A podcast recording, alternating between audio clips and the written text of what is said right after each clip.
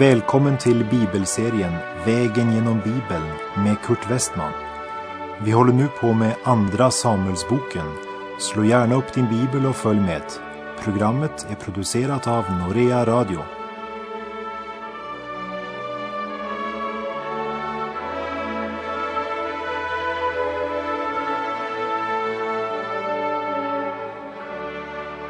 När vi nu har kommit till andra Samuelsbokens 13:e kapitel så låter det kanske banalt, men med tanke på de två föregående kapitlen som handlade om Davids syndafall så skulle jag vilja citera en helt världslig man som sa: om du vill dansa måste du också betala musikanten.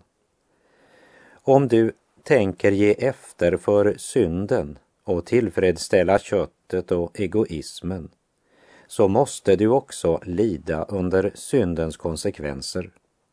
Gud säger det klart och enkelt i Galaterbrevets 6:e kapitel, vers 7. Bedra inte er själva. Gud bedrar man inte. Det människan sår ska hon också skörda. En människa kan inte bara fortsätta att leva i synd. För Galaterbrevets 6:e kapitel fortsätter och säger i vers 8: den som sår i sitt kötts åker skall av köttet skörda undergång, men den som sår i andens åker skall av anden skörda evigt liv. Och det är helt uppenbart att David hade sått i köttet. Så inbilla dig inte att han nu bara kan springa ifrån synden, göra en liten bekännelse, be om förlåtelse och så därmed vara färdig med det. Jag har hört många människor säga: det är täckt med Kristi blod. Ja, det som är bekänt och förlåtet är verkligen täckt av blodet. Och du mister inte det eviga livet om du bekänt och fått förlåtelse. Men jag vill ropa ut denna sanning för dig. Synden är en kräftsvulst som ger ett infekterat sår som måste opereras bort med den vassa kniven. Och det för oss till kapitel 13. David har bekänt sin synd och han är förlåten. Men Gud har i klartext förklarat för David att eftersom David genom denna gärning har kommit Herrens fiender att förakta och bespotta honom, så kommer också Herren att gripa in. Gud säger till David: jag tänker inte ge upp dig, du fallne. Men du kan inte bara springa ifrån konsekvenserna. Tack och lov att han inte uppger oss. Men samtidigt måste vi inse att i Guds universum måste man skörda det man sår. Även den som upplevt frälsningens under i sitt liv måste inse att våra handlingar slår tillbaka på oss själva. Vi läser i andra Samuelsbok kapitel 13 och vers 1. Därefter tilldrog sig följande: Davids son Absalom hade en skön syster som hette Tamar, och Davids son Amnon fattade kärlek till henne. Absalom och Tamar var helsyskon, medan Amnon var deras halvbror, eftersom David var far till alla tre. Vi läser verserna 2 till och med 4. Ja, Amnon kom för sin syster Tamars skull i en sådan vånda att han blev sjuk, ty hon var jungfru. Och Amnon såg sig ingen möjlighet att göra henne något. Men Amnon hade en vän som hette Jonadab, en son till Davids broder Simea. Och Jonadab var en mycket klok man. Denne sa nu till honom: Varför ser du varje morgon så härjad ut, du kungens son? Vill du inte säga mig det? Amnon svarade honom: Jag har fattat kärlek till min broder Absaloms syster Tamar. Det vi kommer att läsa i de följande verserna, det avslöjar att det handlade nog mera om sexuell drift och kötsligt begär än om kärlek. Och när han inte ser någon möjlighet att leva ut sitt syndiga begär, upptar detta hans tankar så att han blir sjuk. Och när vi nu läser vidare ska du speciellt lägga märke till ordet låtsas. Ordet är en motsats till verklighet, och låtsas är därför ett av syndens nyckelord, för falskhet och bedrag är syndens natur. Vi läser verserna 5 och 6. Jonadab sade till honom: Lägg dig på din säng och låtsas vara sjuk. När då din fader kommer för att besöka dig, så säg till honom: Låt min syster Tamar komma för att ge mig något att äta. Men låt henne tillaga maten inför mina ögon, så att jag ser det och kan få äta den ur hennes hand. Då lade Amnon sig och låtsades vara sjuk.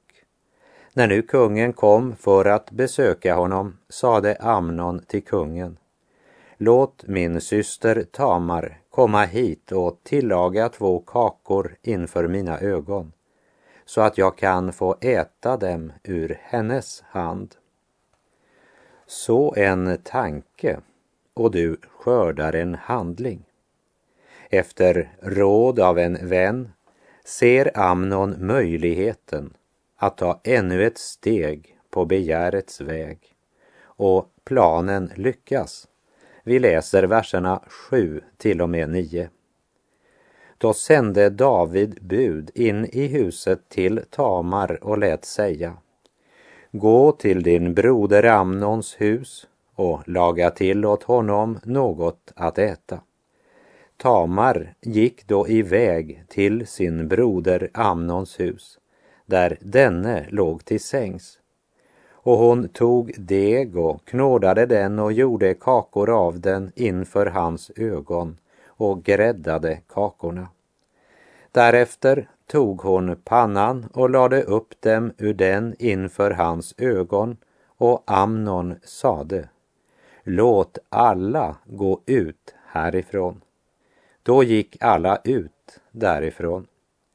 Här följer nästa steg som är så typiskt för syndens träl. Låt alla gå ut härifrån. När syndens människa bara får skaffat undan alla mänskliga vittnen, så avslöjar hon snart sin sanna natur. För den som drivs av synden glömmer det viktigaste vittnet, Gud. Därför är nästa steg mycket viktigt för Amnon, syndens man. Låt alla gå ut härifrån. Men när Tamar lagat till maten vill Amnon inte äta. Och det med maten var ju också bara en del av skådespelet som skulle hjälpa Amnon att kunna nå sitt mål, nämligen egoistisk sexuell tillfredsställelse. Vi läser verserna 11 och 12. Men när hon kom fram med dem till honom för att han skulle äta, fattade han tag i henne och sade till henne: Kom hit och ligg hos mig, min syster. Hon sade till honom: Ack, nej, min broder, kränk mig inte. Ty sådant får inte ske i Israel. Gör inte en sådan galenskap.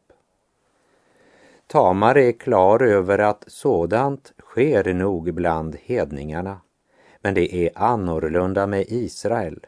De är ju Herrens eget folk. Istället föreslår hon att Amnon ska be kungen om att Tamar blir given åt Amnon som hustru. Men det är inte det som upptar Amnons tankar, eftersom det inte längre finns några mänskliga vittnen närvarande, så våldtar han henne. Och vi läser vers 14 till och med 16. Men han ville inte lyssna till hennes ord och blev henne övermäktig och kränkte henne och låg hos henne. Men därefter fick Amnon mycket stor motvilja mot henne. Ja, den motvilja han fick mot henne var större än den kärlek han hade haft till henne. Och Amnon sade till henne, res på dig och gå din väg. Då sade hon till honom, gör dig inte skyldig till ett så svårt brott som att driva bort mig. Det skulle vara värre än det andra som du har gjort med mig. Det vi läser om här är inte okänt i sexualpsykologiska sammanhang. Det sinnliga begäret slår lätt om till ett lidelsefullt hat. För när man sår egoism skördar man inte kärlek. Amnons första synd, han hade kränkt Tamar, det vill säga haft sexuellt samliv före äktenskapet. Och det är ett brott mot Guds bud. Men när nu detta hade skett så var lagen mycket klar när det gällde Amnons ansvar och vad han hade att göra. Vi läser ifrån Andra Mosebok 22, vers 16. Om någon förför en jungfru som inte är trolovad och ligger med henne, så skall han ge brudgåva för henne och ta henne till hustru. Men egoism och ansvar har aldrig vandrat tillsammans. Därför säger Amnon, res på dig och gå din väg. Gå din väg. Ja, så lätt inbillar sig syndaren att han kan rymma ifrån sina synder.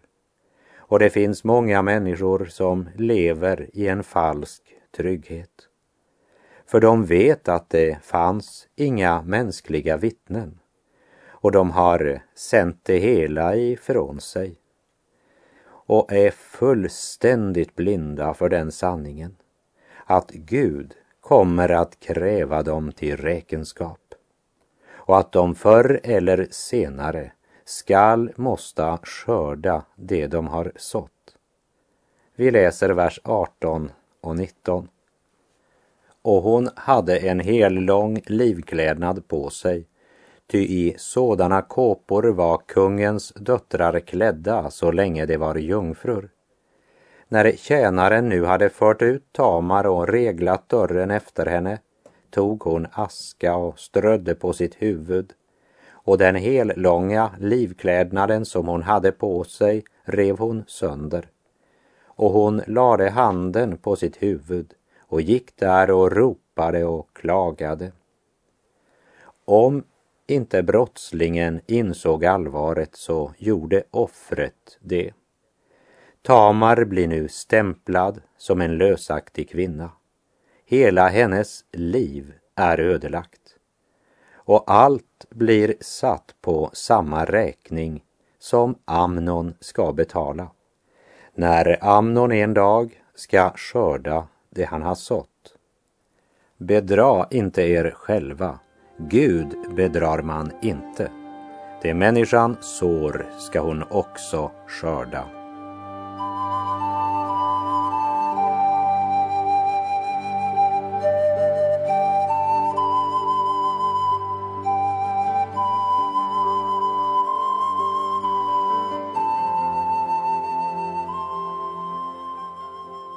Vad var det som fick Amnon, en av Davids söner, att först våldta sin halvsyster Tamar och sedan göra något ännu värre, nämligen förskjuta henne? Ja, det började med att Amnon såg på sin halvsyster Tamar och greps av begär. En av våra fäder har sagt att vi kan inte hindra att fåglarna flyger över vårt huvud, men vi kan hindra att de bygger sitt bo där. Men Amnon valde att ge efter för frestelsen och hjälpte istället fåglarna med byggmaterial till redet. Så en tanke och du skördar en handling. Så en handling och du skördar en vana.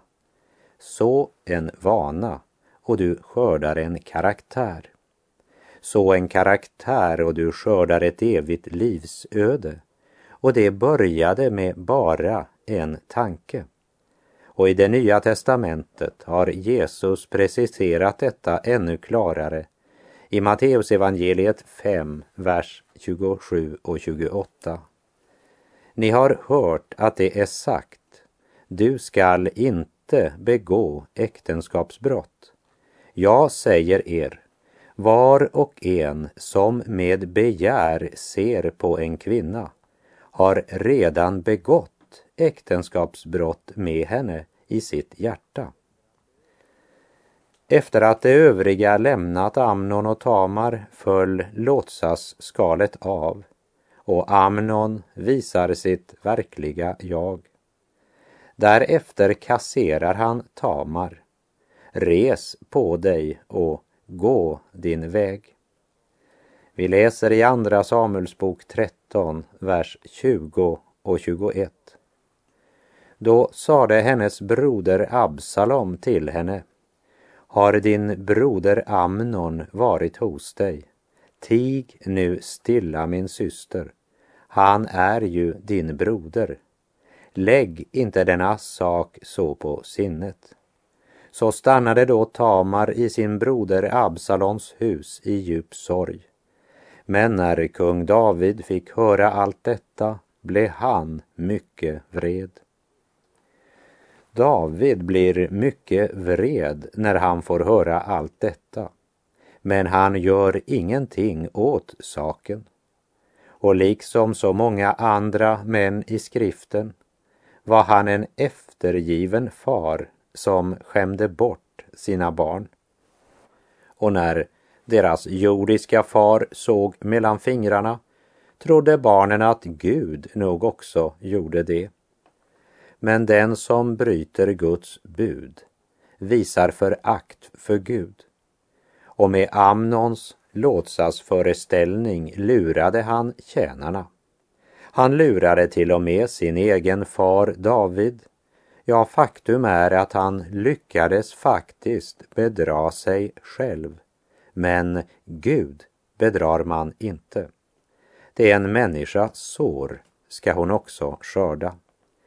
David blev vred när han fick höra vad Amnon gjort, men han gjorde ingenting med det. Vi minns ifrån Första Samuelsboken hur det hela startade med Eli, Guds överstepräst. Elis söner var inte bara omoraliska, men de var onda män som inte ville veta av Herren, som det står i Första Samuelsboks 2 kapitel. Därefter följde Samuel, eftersom han växte upp i samma atmosfär som Elis söner. Så skulle man trott att han hade haft en strängare disciplin och utövat en viss auktoritet och kontroll över sina söner. Men också profeten Samuels söner blev oärliga och korrupta och vandrade inte på Herrens väg. Och så kommer vi till David. Han kände Samuel och han kände Samuels söner. Om man skulle tro att han hade givit sina barn en fastare uppfostran, men det gjorde han inte. Utan han var en eftergiven far som skämde bort sina barn. Han blev vred då han fick höra om vad Amnon hade gjort mot sin halvsyster Tamar. Men vilket exempel hade David egentligen givit när han tog Urias hustru och därefter mördade Uria? Hans handlingar slår tillbaka på honom själv. Du kanske tycker att jag är gammaldags och trångsynt, men jag är övertygad om att många av våra problem i våra kristna hem idag är bristen på levande exempel och brist på disciplin. Och här behöver jag inte sikta på andra. Jag känner verkligen att jag kommit så fullständigt till korta på mer än ett sätt. För barnen behöver något mera än en tillrättavisning. De behöver ett exempel. Så det handlar mera om att personligen leva i gemenskap med levande Gud än att lära ut så många teorier. Barn är en Guds gåva, men den förpliktar. Och vi måste ta oss tid till barnen, familjen. Och jag betonar ta oss tid, för vi får inte tid i vårt hektiska samhälle. Vi måste ta oss tid, det vill säga vi måste prioritera. I Ordspråken kapitel 23 står det i vers 13: Låt inte gossen vara utan aga, ty om du slår honom med riset så bevaras han från döden. David gjorde ingenting åt den nöd Amnon orsakat sin syster och ingenting åt den synd han därmed också begått emot Gud. Vi läser vers 22. Och Absalom talade inte alls med Amnon, varken gott eller ont, ty Absalom hatade Amnon, därför att denne hade kränkt hans syster Tamar. Det här, det är atmosfären i Davids familj. David kunde inte komma undan konsekvensen för sin synd, och Gud säger klart i sitt ord att det gör inte vi heller. Tamars helbror Absalom har fått en bitter tagg i sitt hjärta. Han gör heller inget för att ordna upp eller få Amnon att uppföra sig som en man och ta ansvar för Tamar. Absaloms hjärta fylls med bitterhet och han går bara och väntar på det rätta ögonblicket. Synd föder synd.